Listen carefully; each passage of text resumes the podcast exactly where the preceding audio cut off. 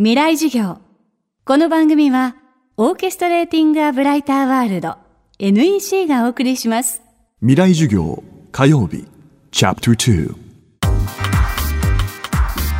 未来授業。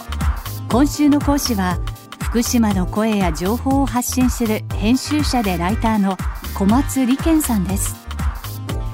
小松さんは、福島の海の魚を自分たちの手で釣り上げて放射性物質を測定する海ラボの活動を続けています。震災後いわきで子育てをする中で自分たちの海や魚への興味関心が高まったことが海ラボを始めたきっかけでした。未来事業2時間目。テーマは福島を知る。福島を好きになる。ほとんどの人って福島の魚を安全とか危険とかあ判断する以前に魚のことほとんど知らないんですよ。僕もそうで僕もその海ラボの活動をするまで福島の海域でどんな魚が釣れるのかとかあこの魚はどういう生態なのかっていうのほとんど知らなかったんですよね。で海ラボの活動を通じて、えー、どうも汚染されやすい魚と、えー、汚染が全く見られない魚の違いが分かってきたと。そうすると年齢によっても違うんだくると魚について詳しくなると結果的に福島の汚染のことがよく分かるんですよ。で福島の魚のことが分かると放射線のこととか汚染の現状っていうのが分かるだけじゃなくて魚の美味しい食べ方とかあこんな漁がされてたんだこんな漁師の人たちがいるんだっていうことで食材のことと地域のことを知るっていうことにつながったんですよね。僕はその海ラボをやったおかげでその科学的なデータが理解できるようになったっていうことは、まあ、実際には半分どうでもよくて一番大事なのは自分たちの食とか自分たちが普段食べているものとかそれを取ってくれている人の存在とかあ美味しい食生活とかそういうことに関心が向いたってことが大きくてでそっちにやっぱり関心を向いて結果的に食材の安全か危険かということを判断する目が養われるんだなということをすごく痛感したので実はその大多数にデータを届けるっていうことと魅力を伝えるっていうことは大部分で重なるんですよね。なので僕自身はやっぱり福島の魚の魅力っていうのを伝えるというチャンネルに、えー、ある意味ではあ徹する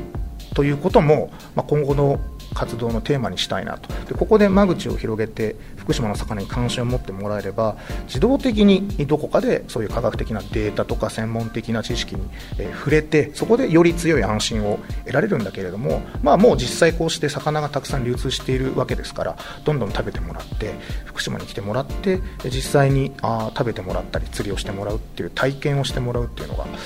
なんだかんだと一番強いのかなというのを、まあ、この2年間でより強く感じてますね。震災から7年。今も福島産の食品に対する風評被害はゼロではありません。海外の人たちっていうのは本当にまだまだ福島はなんかこう大変で、えー、汚染されていた場所で本当に大丈夫なんですかっていう方が多いと思うんですよね。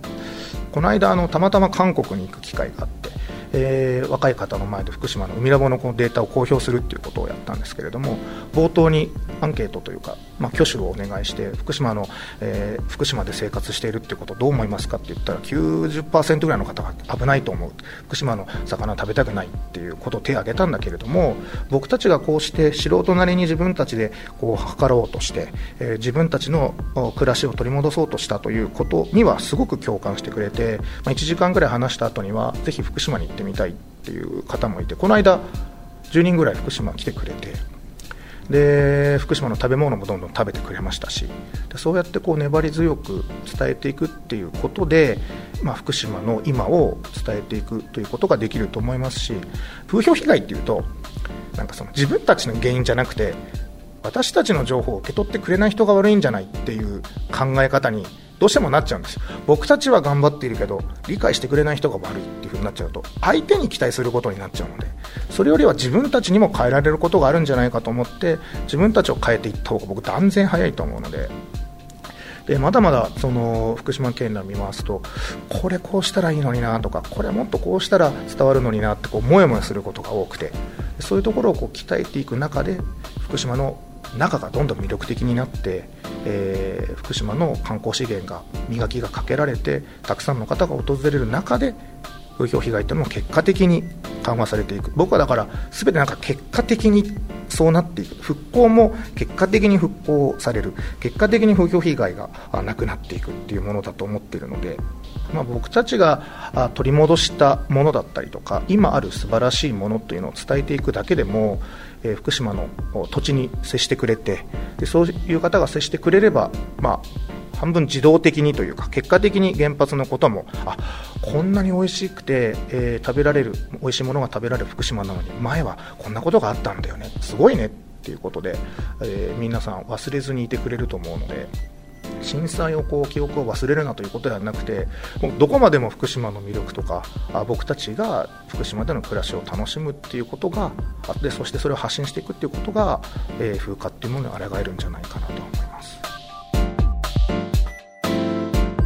未来事業今週の講師は編集者でライターの小松理健さん今日のテーマは福島を知る福島を好きになるでした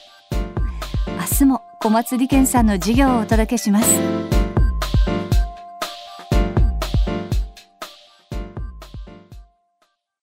未来授業この番組はオーケストレーティング・ア・ブライター・ワールド NEC がお送りしました。